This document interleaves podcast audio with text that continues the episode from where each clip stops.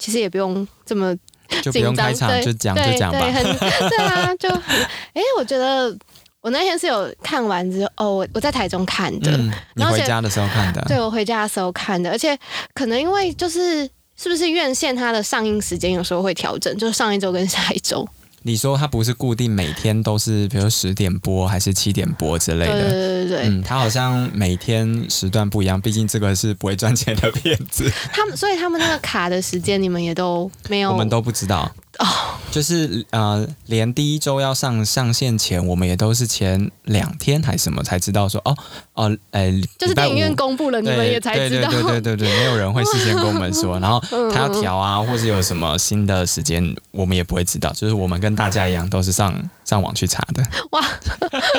所以你们首映的时候，你们有一个首映会吗？其实没有哎、欸，没有哦、嗯嗯，就是种种原因就没有首映了。了解，所以其实。哎，最一开始是什么时候开始拍摄的啊？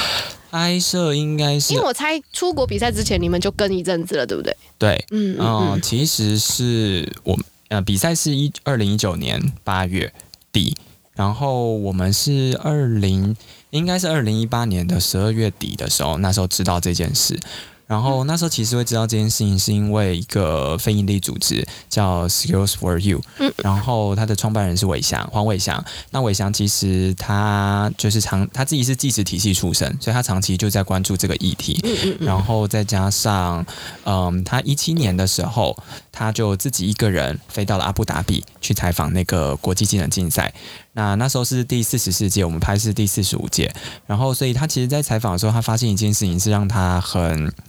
很揪心的，就是他去那个就是国际记者室里面，发现每一国各国都派了不同的媒体来，然后每一个国家都派了至少两组以上的媒体过去采访，结果。台湾没有任何一个人去采访，唯一一个去采访就是一个来自台湾的独立记者，叫黄伟翔，就是他自己一个人。所以他就觉得，呃，这些选手们这么努力，然后在国际上面，其实台湾的表现很好，欸，哎，对，就是台湾其实历年来表现，就是得牌率都都是前前五名，然后甚至像我们去拍那年一九年，他拿到世界第三，就台湾是世界第三名，然后他们每一届的得牌率其实都超过八十八。八十趴，就是大家几乎都会拿到奖牌，然后表现都很好，但是却没有人关注他。所以我想就决定那时候他希望回来的时候找一群有影像专业的伙伴，然后可以一起跟着他在一九年的时候，然后一起过去俄罗斯再采访。所以那是我们那时候开启这件事的原因。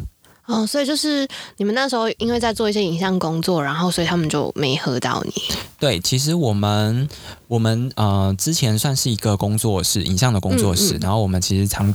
我们做的事情就是，我们应该说我们喜欢拍的议题 就是拍这种。呃，跟社会议题有关的，像我们之前可能拍了、嗯、呃跟教育有关的议题，然后可能拍了文化传承的议题，然后或者是、嗯、像我们之前也有做纪录片的行销，我们也做军中人权的纪录片的行销，然后也做一些呃在台东的志工的一些故事等等。其实这些故事都是在社会各个角落，只是很少人去关注。但我就觉得我们都不知道是莫名其妙的一种使命感，就觉得啊，好像可以花自己的力气，然后去把这些事情好好记录下来，所以。我们就哎、欸，好，那我们有这个专业，我们大学都是学这些的。嗯，然后呃，我们工作室其实算是三个人，就是影像工作室是三个人，嗯、我们三个人都是高高中同学。哦、嗯，你们是高中同学？对，我们是三个高中的同学，然后大学刚好又都念。传播念新闻，然后所以在大学毕业以后，大家就一起组了一个工作室，然后就开始去接各个不同不同的 case 这样子。哦，所以你们其实大学毕业以后是就算 freelancer 的状态了吗？对，那时候，哦、但就是大家状态有点不一样，嗯、就是呃，有些人是大学延毕。然后像我那时候就是念研究所，然后有些人就是啊、呃，他已经大学都毕业了，只是他就是个就是我们在工作室里面靠工作室的这些接 case，然后去赚钱嗯嗯嗯这样子。了解。那所以你们现在还有在活动吗？还是就现在现在的话，算是大家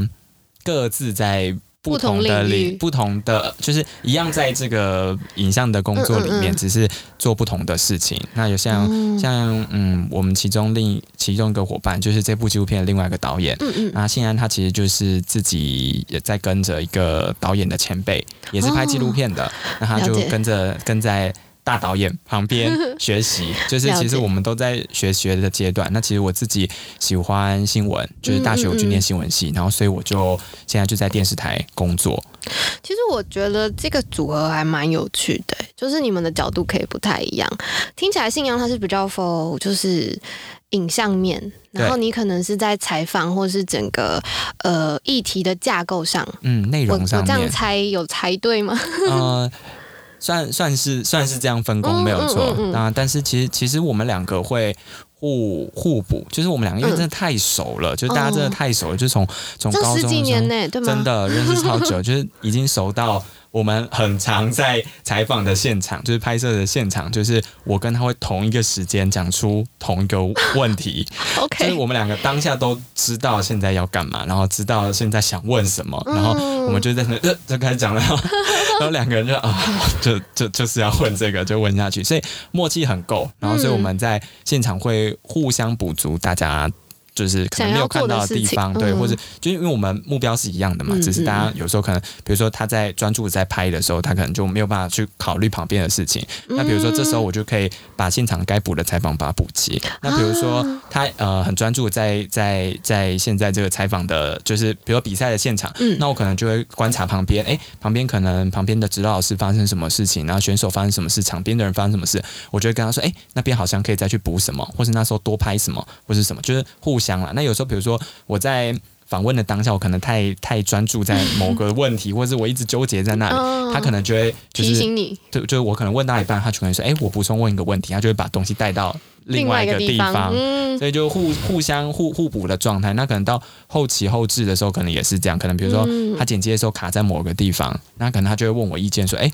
那我们这个地方该往哪里？”那可能他前面已经现现在那个 那个影像里面，那我可能就可以，哎、欸，我或许一个旁观者的角度看，我觉得或许可以补什么。那有时候我可能会在前面，我可能说，哎、欸，我这个什么地方想要放什么东西，他就跟我说，哎、欸，但是如果以影像上面来说，应该要怎么样怎么样，我们两个就可以讨论。所以我们常说，我们两个 每天都在吵架，但是那个吵架是我觉得是蛮蛮和谐的一个状态，就大家知道要干嘛，然后大家知道目目目标是在哪里，所以就我觉得还 OK。所以就是算是一个快乐的吵架，对，就是。可是我觉得很不容易耶，嗯，所以觉得很不容易，所以很珍惜啊。就是我觉得遇到很很对的伙伴，就是工作上面这样子，可以可以互相的。听对方要干嘛，或者是互相知道要干嘛，我觉得很不容易。嗯、尤其是可能在外面，可能有跟其他的导演合作过啊，或者是跟其他的企划啊等等的，就不不同的人，大家合作完之后，你发现哦，还是自己熟悉的人会工作起来的状态是最舒服的。嗯，嗯你有你有你们有预设说会接受到什么样的回馈吗？就是大家在对大家在看，因为这个应该只是其中一个版本，对不对？你们之前有发表过其他版本吗？嗯有之前有另外一个版本，算是比较 for 技职比赛，就是这部片在他奖牌中迷惘。其实呃，我们。这次上院线的这个版本，其实是讲的比较多的是这个选手在面临比赛过程当中有很大有很多的期待，这个期待可能来自于他自己，可能来自于他的家人，来自于他的老师，来自于整个国家对于国手的期待。那我们现在我们这部片想讲的是，就是在这个期待背后，其实大家看到可能都是谁拿了奖牌，奖牌好像好棒棒，很厉害，但是没有想过说，哎，他们其实为了要拿这面奖牌，背后有多少的压力，有多少的牺牲，或者是心理。状态可能有很多不舒服、不快乐的地方，这是我们这一次在院线上，在他奖拍中迷惘这部片想跟大家分享的角度跟观点。那之前另外一个角度，呃，我们讲的主要讲的是想要让大家认识技职奥运这件事情，因为这是我们的初衷嘛，我们想让他知道，哎，其实有这个比赛，其实台湾有一大群技职国手，其实呃，台湾参加这比赛已经超过五十年了，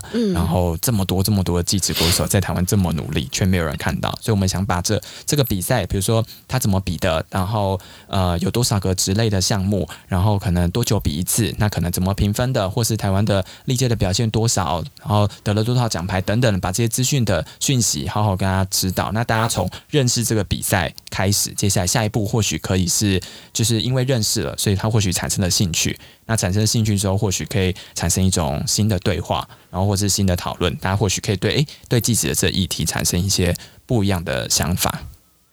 了解。所以呃，在你因为这个 Skill for You。之前你有接触过任何技职体系的事情吗？没有哎、欸，最好笑的一件事情就是，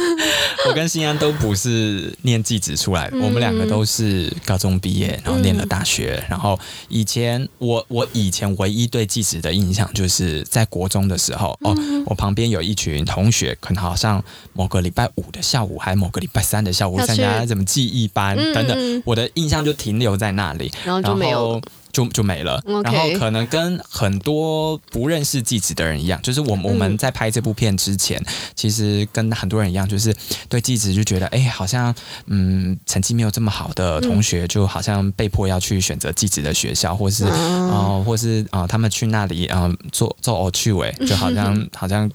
不不太像大家想的，好像赚很多钱等等的，就是对他们贴很多标签。嗯、然后是自从认识了伟翔，自从好好的认识了这一群记者的选手之后，才发现，哎，他们其实跟我们想的不一样。我们旁边的这些椅子啊、桌子啊、门窗啊，然后那些配管配线的呢，嗯、啊，不就他们做的吗？然后他们在就是我们生活周遭，就是离我们这么近的东西，我们却好像一直把他们当做。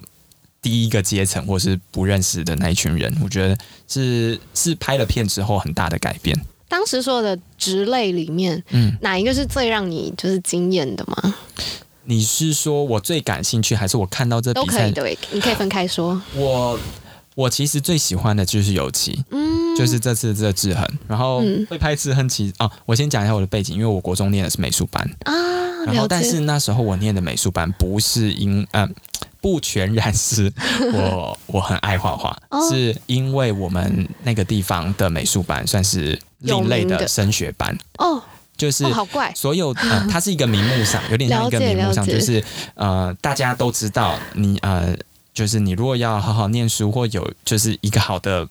环境的话，那你的爸爸妈妈就会在你国小快毕业的时候，要升国中的时候，就让你去学一年、学两年的美术，学两一两年的音乐。所以，我们那时候的音乐班跟美术班就是所谓的升学班。那大家就是会为了要考进这班，前面学了那些东西。但是，呃，我觉得我并不全然是因为呃想要升学，这当然当然是就是。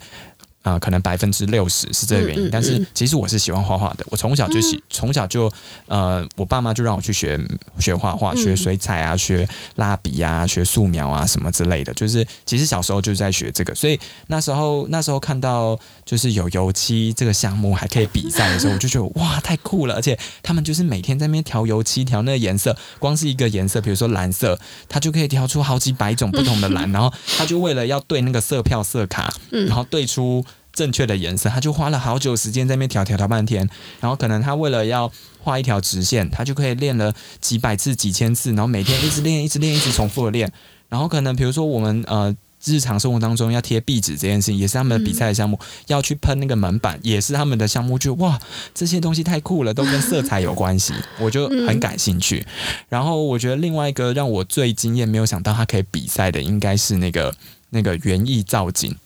就是在那边种花种树的，然后也在比赛，我觉得太酷了。而且他们他们很妙，是两个人一组。不像是其他选手，可能很多人都是一个人比一个比赛这样，他们是两个人一组，然后就在比赛现场就看到有点像是一个南港展览馆里面，然后 有好多好多组，就不同国家的人都在那边种花、种草、种树，然后你就觉得很妙，就是没有想过有这些东西，然后还可以比赛，而且他们都是国手，就觉得太酷了。因为我自己是高职生，所以我。在你在拍摄那时候，因为我们刚好修同一堂课，嗯、所以那时候知道这件事情的时候，我就觉得天哪，超级感动。因为我自己虽然没有去当选手，可是我们的状，我那呃，我念的是资料处理科，然后我们念的练的东西叫做软体应用。然后我记得好像呃，现场可以看到什么网页设计之类，对不对？就是电脑项目也是有细分个几种，对。但是其实，在这样子的项目里面要到国手其实非常难，因为在我们这个年纪的时候，他已经算是已经走向一个呃越来越细分，然后软体应用我们学的东西已经是有点像是要被淘汰了，就接下来要往网页设计那里去了。对，但是我们当时的我我我自己看到的方向是比较是呃这些选手他们只要没有选上。他们几乎等于没有未来，真的有点可怕，真的。他们超惨的，嗯，就是我们讲国手嘛，嗯、就是大家想到的国手，应该会是体育的国手，嗯、就是那些啊跆拳道啊、嗯、游泳啊，然后什么等等的。然后这些国手，他可能呃今年比不好，四年后可以再来。嗯、但是这一群记者的国手，只要选上了国手之后，嗯、他这辈子就只有这一次的机会。也就是说，如果他今天在俄罗斯比赛失常了。他一辈子没有机会再比了，对，他们压力太大了吧？对，而且那那个时候大家都还是未成年，对，他们都还是孩子的状态，真的，因为我记得。就是我们高一的话是大概十五十六岁嘛，然后大概一二年级是练习的时间，然后准备升三年级那时候就是要去比赛了。嗯，可是他们一二年级大部分的时间通通都在训练室里面，嗯，也等于就是说他们只要没有比上，他们其实考试的科目也都跟不上啊。真的，所以等于说他们呃。没有比上，就是技职那边的这条路就没了。然后他们要赶课的话，他们也很痛苦，跟不上。不是他们不学习，或是他们成绩不好，是因为他们的时间都已经都奉献在选手室了。嗯、所以那时候真的班上的同学就都很心疼。然后而且就是那时候其实都会有一种荣誉感，就是他们去比赛，全班都会为他们加油这种状态。但是真的只要他没有上，大家都不知道怎么安慰，因为。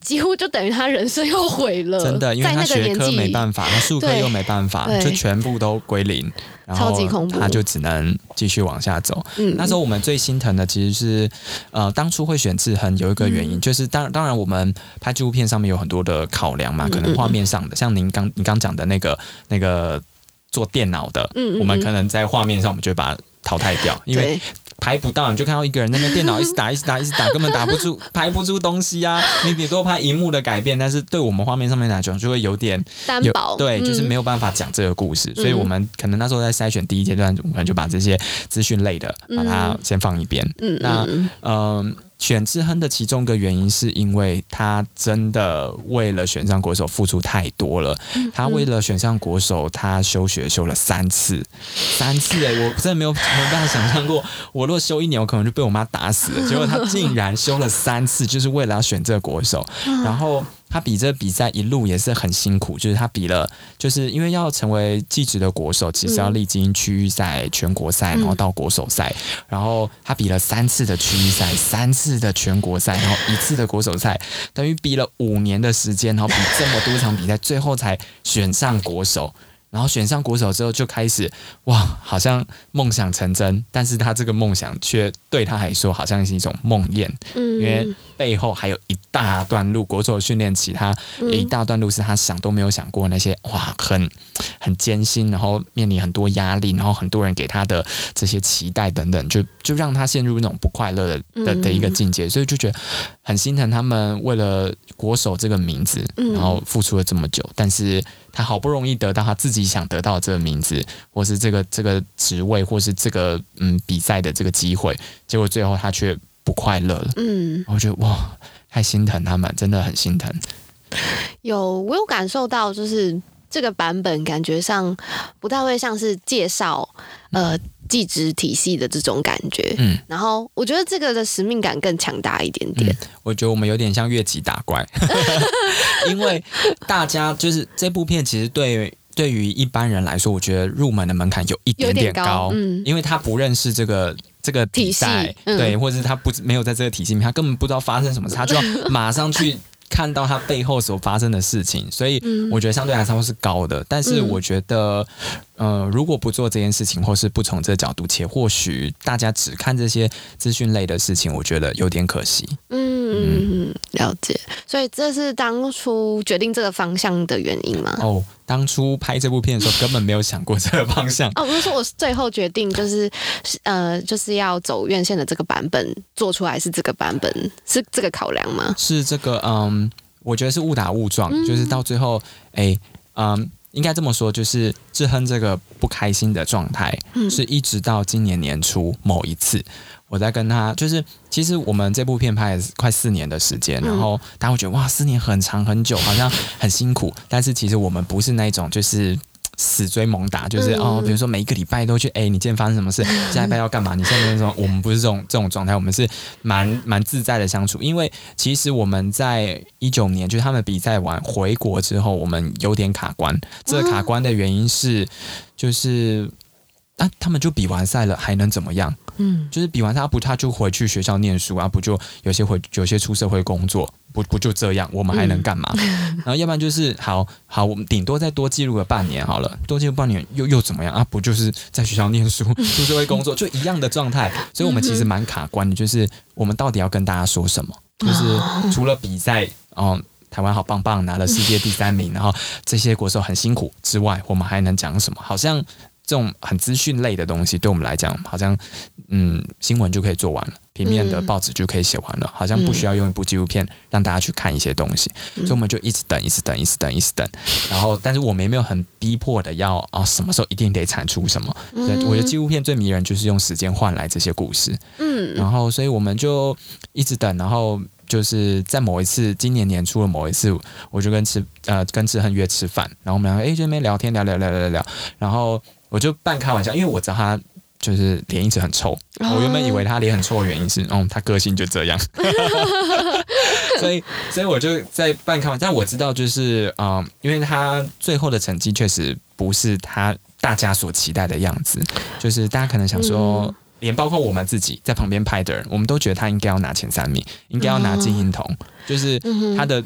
这么就是他很优秀的状态，应该要拿到这个名次，嗯、但是他最后拿了世界第八而已，嗯、然后等于是拿优胜的奖牌，嗯、所以他其实，在知道他得优胜之后，他跟他指导老师的关系，跟跟他的裁判长的关系，其实都变得有点尴尬。啊、那那但是那个尴尬，我们旁人不知道为什么，我我我只就我的观察。我所看到，我就觉得他们很尴尬，嗯、就这样。然后，所以我就在那时候吃饭的时候，我就我就半开玩笑说：“哎、欸，啊，你最近有没有跟老师联络？”然后他就嗯嗯啊哦嗯嗯啊哦这样子。然后我想说，有什么好不能讲的？你们就这么熟的，因为老师就像他爸一样，你知道吗？就是从小就是从高职的时候带带带他带到国手阶段。我想说，有什么好不能讲的？然后他就就一五到最后，他就说：“嗯，其实我在。”比赛的最后一个晚上，我跟老师大吵一架。我说：“ 我怎么不知道？我怎么不知道？”然后呢，我就说：“那发生什么事？”然后他才他才肯跟我说，就是说：“哎，这个故事，对，就其实他在比赛最后一晚，嗯、然后因为进度有点落后，然后老师其实很担心，然后又是最后一天了，就今天晚上睡觉起来，隔天早上就是比赛最后一天，所以他如果再不把他状态调整好，他就没机会了，因为大家都知道那是。”嗯最后一次，一辈子一次，嗯、就那一次了。他如果再不弄好，就就真的没了。所以老师其实很很焦焦虑，焦虑，嗯、但是选手本身他自己也知道，焦虑。对，然后他就不希望老师在那状态再去多跟他说些什么，但是。老师这个责任，他就必须这样说嘛。嗯嗯、就是我们有拍到另外一个老师也说，如果我现在不讲，我就觉得回国后我会对不起我自己，嗯、我会对不起大家，嗯、所以我必须在是时候跟你讲。所以我知道老师都背负那种那种责任，所以他就老师在那个晚上在选手村就跟就跟志恒说这些事情，然后志恒就瞬间爆炸了，因为。他那时候压力已经是最大的时候，就是已经是极限，就是那个真的是边缘了。然后老师又跟他说这些，他就直接抱着，他就跟老师说：“你以前都没有问过我，我到底喜欢什么？你现在在最后一天，最后这个时候，你跟我讲我要什么，我根本不知道我要回你什么。”然后老师就很受伤，老师就就就嗯，好，那你累了，你先去睡觉吧。太揪心了，然后我才知道哇。原来在那个晚上发生的这件事情，导致、嗯、当然，我觉得这件事一定只是一个导火线，前面有太多的累积，嗯、所以我们就从这一个导火线之后去开始去重新铺陈，去开始去反过来去推，哎，前面到底发生什么事，嗯、或者我们没有关注到哪些事，然后，嗯、但在当下，其实我就就是志恒跟我讲完这个故事，在那个吃饭的那时候，我就问他一句话，我说：“嗯、如果是这件事情的话，你愿意跟大家讲嘛？”愿意在镜头前面说，嗯、我觉得这件事很重要。嗯、就是，呃，我会问这个的意愿，对，我会问这个问题，是因为我很尊重他，嗯、我不我不希望就是可能一般人或是其他的拍摄的人的方法，或许会是哦，他讲这件事，我麦克风直接拿上去，或者摄摄影机直接打开。嗯、但是我觉得我跟他太熟了，我不想伤害他。嗯、我知道有些东西是可以说，有些东西不能说，或是他的有些故事应该要在他愿意的情况下讲出来。嗯嗯、所以我就问了他，然后他就想了两秒钟，他就说：“如果是你们拍的话，我愿意。”哇哇，太感动了。然后我就说。好，那我们去准备完，我们好好约一个时间，好好把这个故事好好讲清楚。嗯、然后，所以就从年初，然后我们就后续就再补了一些东西，或是他的访问啊，或是什么，然后才有了这支片。所以没有、嗯、没有他的这个时候的坦然，对他的坦然，嗯、那就没有现在这个状态。嗯、那我觉得很不容易的是，他也只是一个二十几岁的。的学生，嗯，然后他他讲出很多我们自己都不敢讲的状态。我的不敢讲是我可能跟他一样迷茫，跟他一样彷徨，嗯、但我可能不愿意跟大家讲。嗯、但是他愿意掏心掏肺的讲出来，而且还有条有理的说出为什么我不开心，我哪里不开心，我遇到了什么事，我最后怎么去舒缓这个不快乐的状态。然后我觉得也是因为透过这些过程，就是。我觉得纪录片很很迷人的状态是，就是我们可以跟着这些就是被摄者，好好的去厘清他这一个阶段、嗯、这几年，然后的心理的状态，一起去帮他整理他这些情绪，然后他透过这些说出来的过程去做一个疗愈。我觉得，诶，这是一件很棒的事情，所以我们就跟着志恒一起把这个故事，然后好好的说出来。那他确实说完之后，他轻松很多，然后他也改变很多，就是他就。开始会笑了，他就可以跟就是大家打来打去，就是嘻嘻哈哈的，就是他不一样的地方。但是这件事情绝对不是在一九年的八月比完赛回来，他就立刻可以讲出来。嗯，他确实隔了两年，嗯，让他心情有一些沉淀，或是他确实回到了学校念书，确实继续去看这些就是下一届的国手比赛练习这些过程等等。我觉得没有这些时间的等待，他是讲不出这些事情，或是他没有办法去。看清楚他心里到底发生什么事，所以我觉得时间对他来说很重要，嗯、然后也是这支纪录片有这些结果很重要的原因。对，因为一个纪录片它结束的时间点，真的不是拍摄者可以想象或是可以设计的。真的，我觉得真的纪录片是没有办法设计的。真的就是等等等等等，有些人拍拍拍了十年，嗯，拍了十年。所以，志恒他现在就是当国手的辅导员，他还是学生吧？他还是学生，他现在在哎、嗯欸，那是什么啊？台科还北科？善导师那里是什么？我永远不搞不清楚。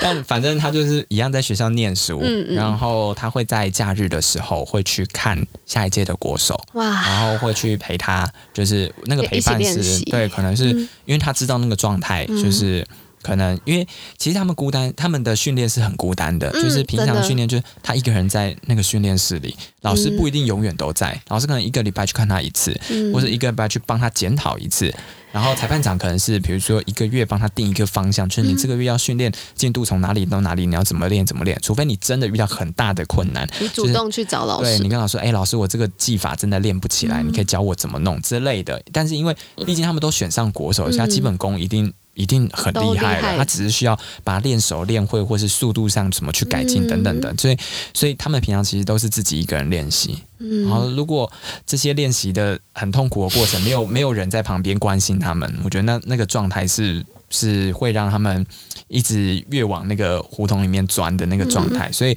他会花自己的假日时间去陪下一届的国手，嗯、然后我觉得也在跟陪这些国手过程当中，跟他们分享一些之前的一些心路历程，比如说你遇到这些不开心的事情，你可以怎么办，或是他可以当他的垃圾桶去听他讲这些话。我觉得诶，这些过程都是好，也是他治疗自己的一个过程。所以诶，历经了这件事情之后，志恒确实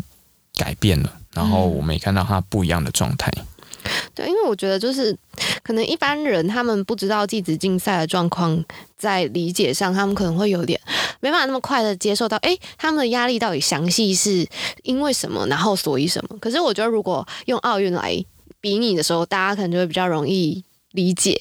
就是因为因为其实他们就是需要绝对的稳定，嗯，跟绝对的精准。就是完全不能失误，失误就什么都没有了。就是我觉得奥运那一块的想象，只是把它比比拟过来，就是技职的职类，可能大家不太知道细节是什么，可是我觉得那个压力是可以等等同的。转换一下，嗯，而且因为就都是竞赛，嗯，我觉得竞赛很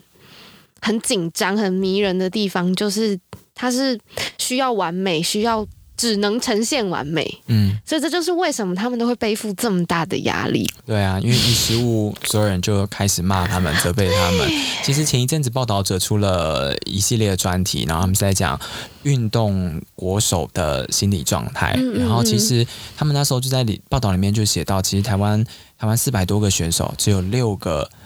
国手的心理辅导员、心理师，嗯，嗯，这么这么少，连国连。这么在意的运动的国手都这么少的资源，嗯、更何况是这一群技职的国手，对，根本没有人在乎他们。大家可能平常在吵那个，那时候在吵那个这个飞机要坐头等舱，要坐商务舱这些问题，有人想过这些技职的国手，他们五十年来都都都坐挤在那边，根本没有人关注这些问题。然后平常他们回国之后，有人会去献花，然后有媒体去采访，嗯、这群国手根本没有人去理他们。嗯，就是。虽虽然这个状态是一样，但他们其实承受的东西是不太一样的。嗯、对，而且我就觉得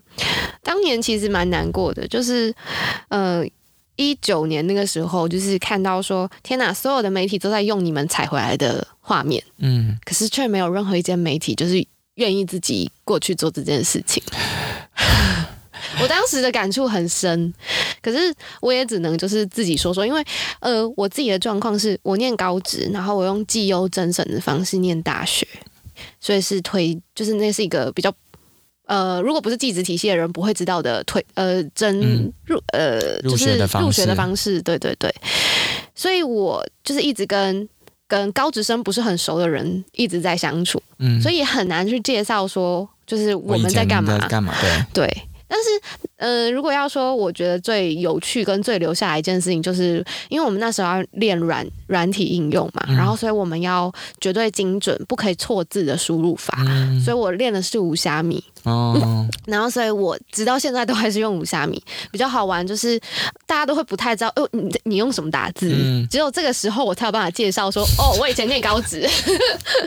对，所以还蛮有趣的。这就是大家的生活圈不一样的时候，嗯、你会很难去让他认识另外一个领域的东西。所以我们那时候会选这种技职奥运的这种比赛。一方面，当然是这个比赛大家看了一定热血沸腾，嗯、你透过这个热血沸腾的过程。让大家有一点点机会去愿意去认识这个领域，嗯，认识了之后，你才有可能改变嘛，你才能开始，哎哎对，他好像很有趣，他们在干嘛？然后才开始会去，哦，原来这是有一群国手，哦，原来他们这么辛苦哦，哦，原来背后什么什么，这才有这些开启这些对话的空间嘛。嗯、那我觉得这件事情是是是一个一道一扇门，嗯，可以去认识记者的一扇门，那就用这个方式去跟他讲吧。而且我是真心觉得技职奥运很好看，嗯，就是我觉得记忆在展现的过程，它跟奥运的那种可能速度来说可能会比较长一点点，嗯、可能精彩的部分没有那么多，嗯、但我就觉得如果就是有媒体愿意去做这个就是转播或是什么的话，我相信还是会有人愿意看的。其实这个问题问问过我的现在的主管，哦，真的、哦，他怎么说？我在。面试的那一天，然后他就看到我的履历上面要有这些东西，然后他就说：“哎，这是什么？”然后我就跟他说了一下这个比赛大概怎么样，怎么样，怎么样。然后当然我又说，我就说当下会做会拍这个的原因是因为台湾的媒体没有人关注他。然后他就说，他就讲听听完之后，他就说：“嗯，我回馈你一句，就是这个这种比赛我们媒体不去拍，是因为没有收视率，没有人要看，所以不是我们不想去，是没有人要看。”嗯嗯，好，就这样哦。对，当然就是我觉得啦，就是这种事情当然是很很很互相的，就是或许。有有一有一个人愿意做了，有一组媒体，有一个媒体他愿意花钱、花资源、花人力，然后真的过去拍了，真的把东西好好拍回来，或许就真的有一堆人看了，对，就有一群人会看，然后你收视率就很好了，很好了之后，或许就可以刺激下一件事情发生，但永远没有人愿意当第一个去做，很怪，对，没有人愿意的时候，那。对我们来讲啊，那就我们来做吧。嗯，就是我们我们既没有任何包袱，然后也没有干嘛，我们就去。那时候其实 其实去俄罗斯很贵，对，很贵。我们一个人一个人要十万块，嗯，然后我们拍摄的团队四个人四十万，哇，那时候 还没有真的还没有出社会，就真的就是接案子，嗯，然后就哇四十万怎么来啊？然后。我们那时候就真的就是左手接上岸，右手拿去做这种拍摄，就就比如说我们去接到哪个企业的什么广告啊，哪个什么短片啊，网络的什么什么，把它弄弄完，然后把那些钱钱全部存存存存下来，然后全部拿去投在那里。然后那时候人家说你花那么多钱，花那么多时间，然后去拍这些东西，到底值得吗？就嗯，其实蛮值得。后来其实有看到一些不一样的改变，就我觉得真的。真的，台湾社会有一些刺激，像伟翔前一次跟我们分享说，以前那种像那种全国赛啊，根本不会有媒体去采访，有有有人去采访，可能就是嗯平面的，就是报纸，可能地方的小媒体等等的，就一两个过去。哎，现在部长会自己去，一还不止去一次，可能每天都去。然后开始巡，就是跟不同的国手会拍照，会关心，会有会有劳动部的官员会过会过去。好，媒体可能以前可能一两家，现在可能有七八家，甚至十家，还有那种联访的状态，根本不可能，以前没有办法想过的事情。然后像我们那时候回国的时候，呃。我们拍的这一九年的国手，以前这群国手回来就哦，回来哦，好拿了奖牌，然后收到房那个那个房间里面，他们他们那一年竟然可以参加国庆游行呢，对呀，跟着所有的台湾之光，跟王建民跟谁一起坐上那个花车，然后接受所有人的掌声欢呼，哇！以前根本没想过的事情会会会这样子出现在台湾的这个场域里面，就太不一样了。所以你说台湾有没有改变？有改变，然后。速度很慢，我知道，但是我觉得有改变总比没改变好。嗯，嗯，这就是我觉得我们一点点的成就感。但这件事情不能归功在我们拍了这些事情，所以怎么样？是我觉得台湾社会开始有人愿意看见他们、倾听他们发生的事情，然后或是看见他们很辛苦的事情，然后最后有一些改变。我觉得，嗯，这是好的事情，好的改变。我是不知道你们接下来进学校的计划是打算怎么样，可是我自己会觉得。如果是以我自己高职生的背景，在我念高职的时候，如果我可以看到这样的东西，我会觉得对我的未来会有很多不一样的想象。嗯，因为我觉得台湾社会确实长期就是有一种标签，不会念书才去念高职的状态。嗯，确实到现在可能都还没有改变。因为、嗯、呃，跟我一起去看的人，他是就是呃高中生，对，嗯、所以他是。完全是一张对高职是白纸的状况。他就说，其实我就问他说，除了我之外，你有认识其他高职者？他说完全没有。他看完反应是什么？他看完说，他还。啊，没有了，还想要再看更多。对，我就跟他说，你这几个粉砖你可以开始去追踪。太可爱了吧？嗯，他就说啊，我想要再看更多。嗯，对，然后而且他也觉得那个比赛好好看。嗯，对。当时候这部片，这次纪录片是记录短片，二十二分钟而已。嗯，会这么短的原因，是因为其实当初没有上院线的规划啊。其实最刚，嗯。讲一下它的背景好了。其实这支纪录片是一个一系列的作品，嗯、然后呢，他们的这个纪录片是怪咖系列，它是由就是纪录片导演杨立洲，然后立洲导演所监制的一系列的计划。然后这个怪咖系列其实关注不同的议题，可能包括、嗯、呃同婚的，可能包括呃女权的身体上面的议题，可能有动保的，然后可能接下来有环境的议题，然后可能包括资讯的一些安全上面的一些疑虑等等的。然后像我们这支部纪录片就是讲记。质的这些议题或心理上面的状态等等，嗯、所以其实这一系列纪实的怪咖的怪咖系列的纪录片，其实是为期三年，然后总共会有十八部的纪录短片的规划。嗯、然后呃，其实他们是希望能够在网络上面。透过网络上面的一种行销或宣传等等的，去去刺激不同的这些领域。嗯、那当时候后来是因为那个我们的发行商，电影的发行商车库娱乐，然后他们有看到就是立州导演在做这件事情这一个系列，所以才说，哎，他们愿意用公益的方式一起来支持这些纪录短片，可以到院线上面做播放。嗯、所以其实对。对导演们来说，对创作的团队来说是好事，嗯，但是在院线上播放的剪辑的方式，跟在呃网络上面要播放，对那个速度、节奏等等，其实都有所差别，所以大家可能在电影院里面看这部纪录片，会觉得它很赶、很赶、很赶，节奏很快，然后好像哎，这时候好像多看两秒钟，结果它就没了，等等的，可能会有这些感受。那这些我们也我们也理解。然后，但是它确实就是就是当初在选择平台上面的一些不一样，所以有这些差异。但我觉得院院线是好事，是让大家有机会进到一个高规格，然后真的是看好好欣赏影片的地方，然后去看这些纪录片，我觉得是是很荣幸的事情，对我们来讲。超级啊！我就觉得绝对要支持，不管是议题还是我本来跟你认识，都、嗯、就是对我来说都很重要。嗯，对，对啊。所以后来后续就进校园的规划，目前是怎么规划？呃，这一支纪录片是十一月五号上院线嘛，嗯、然后其实我们也不知道它会上到什么时候，因为 如果票房很好，大家都愿意去戏院支持的话，那当然它可能就会上上更久，我我不确定。但是如果比如说它的我们知道这种纪录短片本来就就有它一定的困难度，就是要要生存下去有困难度，所以可能本来的预期规划可能两周、三周，甚至一个月时间就差不多寿命就该结束了。那下一个阶段要做的事情，可能就是我们会在会会参加影展，然后或者是会进到校园的部分。那校园当然呃。主推的当然一定会是从高职的这些学校进去开始着手。嗯、那当然，因为呃，其实这一呃怪咖系列系列纪录片其实是由一个叫龙中向上教育基金会所支持的。嗯、那他们其实平常是在关注这些教育的议题，所以他们对于前进校园里面其实有一些。呃，有他们本来的，就是本来的一些管道或是人脉跟方式，嗯、那他们会安排一些，就是老师们开始着手进行，像是其实这一系列怪咖系列纪录片，其实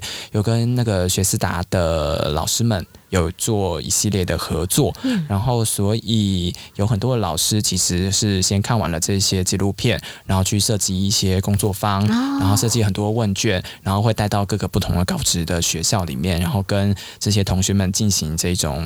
讨论，对，嗯、然后希望透过看影片之后去理解一些不同样的议题。那这些呃，其实当初在拍呃，应该说在作品前就是。最刚开始加入怪咖系列的时候，其实立州导演就跟我们说，其实他们呃这一系列的纪录片是有想跟教育部合作的，嗯、就希望这些影片其实都很适合成为教材。对，一方面它时间很短，很适合一部比如说二十分钟的短片，很适合在一一堂课四十分钟、五十分钟，你播完之后还有时间可以讨论，这很适合嘛。嗯、然后再加上这些议题，确实也很适合这一群学生们去理解，不管是呃性别的议题，不管是这些技职的议题，或是等等的这些都都很适合这些同学们去认识，或是在不同阶段去理解。所以，呃，进校园，我觉得对我们来说也是下一个阶段很重要的任务。嗯，感觉有机会可以在孩子们他们成长的过程中补足在教室里面看不到的事情。嗯，当然希望可以进去学校里面，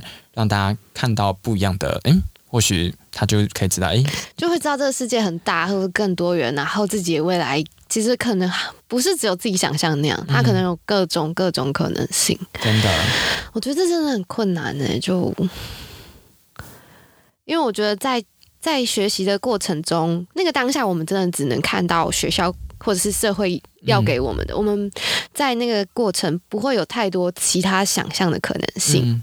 然后我自己怪咖系列，我有看几部啦，嗯、对，所以我自己。听到他后续还有这样子的规划，我会觉得现在的学生很幸福。不知道，我不知道，我我 我不知道对他们来讲，他们会不会觉得很幸福？嗯、会不会其实给他们看更多东西，他们更迷惘了？也可能，但我觉得就乐观其成，对啊，自然的发展。就是希望，反正我还是希望，就是大家都有机会可以呃，知道自己有。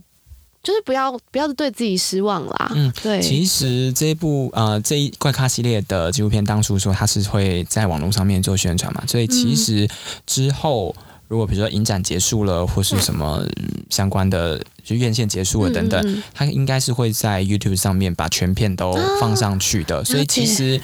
嗯，很多人都像我们之前在在播映会的时候结束，就有人说：“哎、公播版权怎么买？然后什么什么怎么办啊？”嗯，其实就是之后会在网络上全片都在上面，你要怎么看就怎么看，要怎么播就怎么播。所以其实蛮欢迎大家去使用的。就是我们本来拍这部纪录片就不是盈利为目的嘛，当然就是希望大家认识这个议题，所以大家很欢迎大家，比如说之后呃有小型的场域，可能大家想在嗯某一个咖啡厅举办一个播音会，那也很欢迎找我们，或是比如说哪个校园哪个学校有老师看到有兴趣想要播给同学们看，想要找我们一起去映后也 OK，也很欢迎，或者是比如说有节目大家想要宣传，大家想要好好聊天等等也都 OK。其实我们我们就希望这个议题初衷就是希望把这个议题推广出去，那透过这个媒介上院线这个机会，或是纪录片真的产出，有一个方式可以跟大家有一个借口好好聊天，那我觉得是好的事情，所以都欢迎大家可以找我们。OK，那最后你要不要稍微提供一下你们的联络的方式等等的？去哪个粉专密你们呢？还是什么？嗯，嗯呃，如果想要找我们的话，其实可以到脸书上面打怪咖系列。的纪录片应该是怪咖系列吧，我也不知道本专叫什么名字。有了，反正就叫怪，你打怪咖系列就可以找到，到就可以找到这个一系列纪录片。那你们可以去私讯小编，那其实呃，我们都会收到这些资讯。那包括想要邀请其他不同部纪录片的导演一起来、嗯、来对谈的话，我觉得都是有机会。那就欢迎大家一起来关注我们这样子。好，那最后你们还有想要补充什么吗？就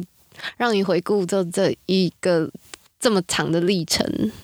其实我觉得纪录片上院线这件事情对我们来说是始料未及，对，是 是没有想过的事，然后是一份礼物。对导演们来说，对创作的团队来说是一份礼物，就是你的作品很真心诚意的被大家对待，然后用一个最高规格的方式，然后让大家看到，我觉得这是很感动的事。那我觉得对我们来说也是一份告别，这个告别是我们拍了。快四年的时间，然后跟志恒跟了这么久，然后认识他这这四年甚至更久的故事，然后我觉得是该告一个阶段，然后好好跟这个故事说再见。嗯、下一个阶段，或许我们可以创作出下一个不一样的故事，嗯、或是把志恒下一个阶段的事情继续去拍摄下去。所以我觉得它是以一个很重要的分水岭或是里程碑。嗯、然后其实。当然，真的很谢谢志恒啊，他陪我们，就是让我们烦了这么久，然后愿意很信任我们，把这些东西掏心掏肺的跟我们说，然后把这些故事跟大家分享，我觉得是很很值得跟很不一样的过程。就是没有赚钱又怎么样？然后没有没有票房大卖又怎么样？开心的事情就是你把一个好的事情、好的故事，然后记录下来，好好跟大家分享，我觉得那就很值得了。好，今天谢谢你。不会，谢谢大家。